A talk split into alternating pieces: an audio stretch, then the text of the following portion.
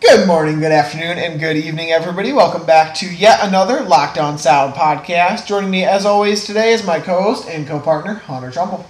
Hello. How are you today? Doing pretty good. We're here to talk about a uh, interesting topic that we haven't discussed on this podcast yet, and we're going to do a little bit of a gear review over the pod. We're going to pick our favorite piece of new gear from last year's season. What made the biggest impact to our hunting season? And actually, nah, I was going to change mine, but I- I'll save that for another day. Oh, you were going to change it. I was. well, give us a hint. What were you going to change it to? I was going to change it to the bootliners I got. Oh. But unfortunately, they're mysterious, and I can't even tell people what brand they are, or We'll figure that out. we'll figure eventually. that out eventually. Okay. But, anyways, your favorite gear item this year that was the most impactful to your hunt, aside from Justin. We shouldn't say his last name. Shh. My bad, my bad. We cut that out.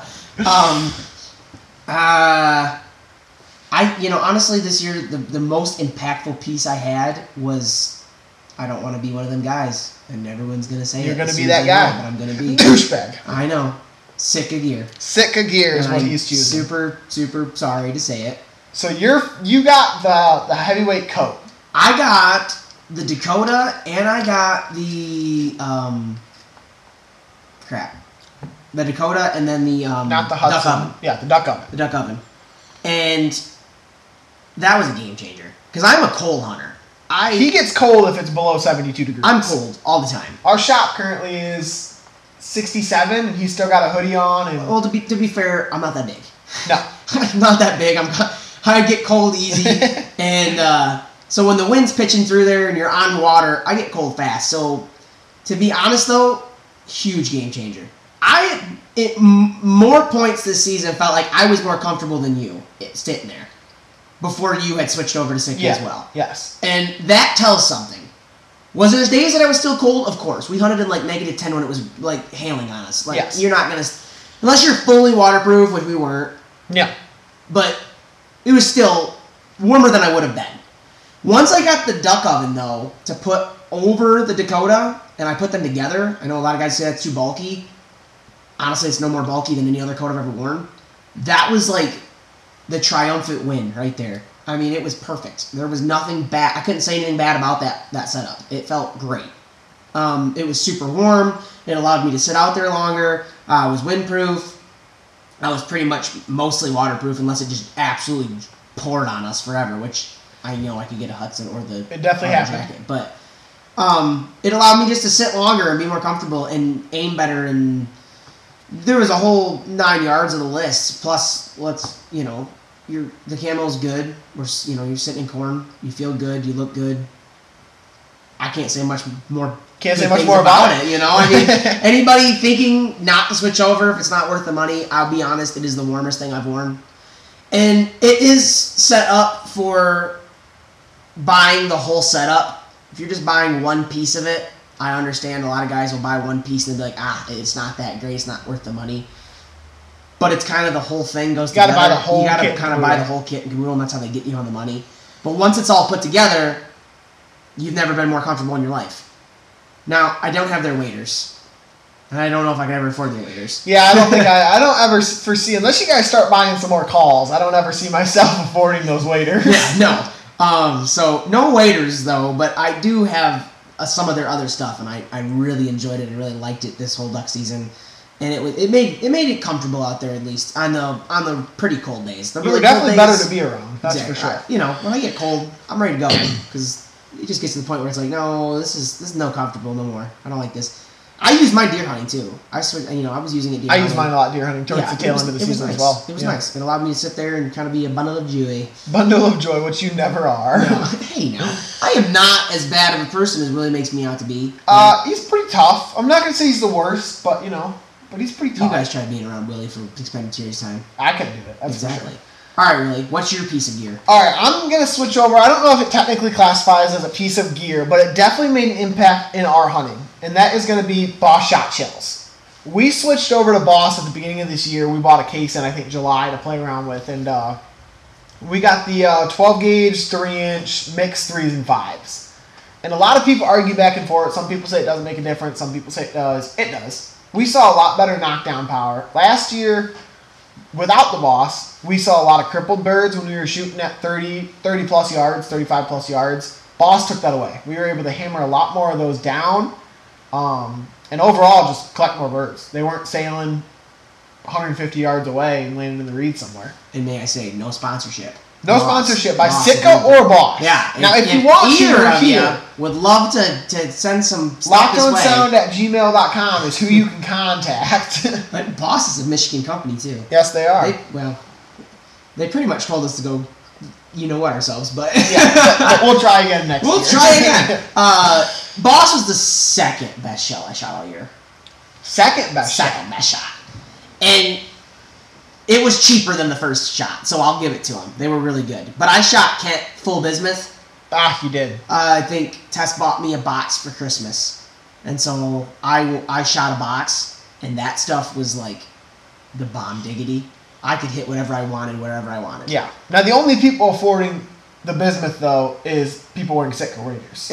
So I was gonna say, Te- I, told- I asked Tess for some uh, some ammo for Christmas. She bought me a box of that and was like, "Is this cool?" And I was like, "She's like, it's kind of expensive, so I only got one box." And I was like, "Holy shit!" I hit the, I hit the mother load. Hit the mother load for But- 25 ducks. I was I'm gonna good. say, but uh, boss was was right there, a step behind. I also shot Miger though too. I did shot shoot a lot of I Miger. shot a whole mix load of the of the bag this year. We switched ammos a lot. We definitely tested a lot of different ammos. I actually Miger and Boss were about even. for Yeah. me. for coming out of my gun. Yes. Um, And I definitely want to say too, it, it it depends a lot on how you're hunting. You know, That's at- true. at the first half of the year, we're hunting mainly pass by birds or birds at 30, 40 yards that are just swooping by your spread, taking a look as they get shot at by everyone else on the lake. But towards the second half of the year, we're shooting birds in our face, belly up in the spread, I would say if you're shooting passing birds, the boss is better. for sure.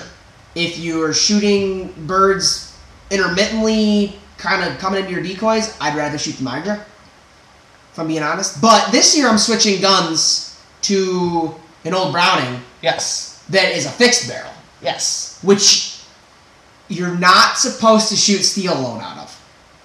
It doesn't work well. They just it doesn't group well. Right. So actually, I'm thinking about shoot, going and getting boss because it is steel, but it's copper plated. copper plated. Yeah. So, or no, it's tungsten. It's copper plated tungsten, isn't it? Yes, yes. Copper tungsten. plated It's tungsten. not steel, but it, it's so much more malleable, and I'm hoping that pattern's what better out of it. It's a two and three quarter, you know, old Browning. right. So, I'm really thinking about switching over. Um, it's a lighter gun. It's nicer. Plus, if I can use two and three quarters, I feel like I get less kick. It's just more comfortable, maybe. So we'll see. I'll pattern it. I'll get back to everybody on how everything's going with that gun. But um, boss is probably gonna get another whole sale from me. Another so. whole five, six hundred bucks from you. Uh, Did you have to buy ammo at all last year before we went to Kansas? Mm, two boxes. Two. Two. That's pretty good. And guess what? We went to Kansas and I didn't even go through the whole box. No, so you bought one box for the whole year. I bought one box. because we got we bought a whole case of balls. No, I, well, I didn't buy it for the whole year. I bought five boxes of my of my year when we when I first Did before ya? the season started. Okay, yeah. okay. Because I I got Because if you remember, I couldn't use Boss very much the year. Oh, that's 'Cause right. My gun wouldn't the eject. gun wouldn't cycle them. Because well, the hu- so if anybody hasn't shot Boss, the hulls they're definitely bigger. they're bigger. Much they don't fit as easily inside of the guns, and my gun wouldn't eject them. Now it is a Turkish freaking It's an Impala pause. Impala plus Turkish, you know, gun. However you want to say whatever it is, but I'm not shooting Benelli or whatever. right. But and I was just shooting a cheap Mossberg and it went through them just fine. yeah, so it the definitely Mos- depends on the Now gun. you were shooting, you weren't shooting a semi though. You were shooting no, a pump, I was shooting a pump. which a little different. True. Mine semi-automatic. It just did not. It wanted to catch the haul every time. It Sure. didn't. It didn't want to release out of there. Now there, I don't know if you're a gunsmith. I'm sure you could have figured that out. Filed something down. You probably could have figured it out. Probably, I'm sure. but I didn't have the. I didn't have the patience for that. So Willie shot most of the boss all year long. I switched over to Migra. Migra like Migra and me got along a lot better in that gun. Once I switched guns though, I went over to an Impa- just a regular Impala, an old over under. Um, by that time we were almost out of boss, so I didn't shoot a whole heck of a lot of boss out of it that year, just a little bit. But I shot mostly Migra, and then um, I don't even know what I shot after that.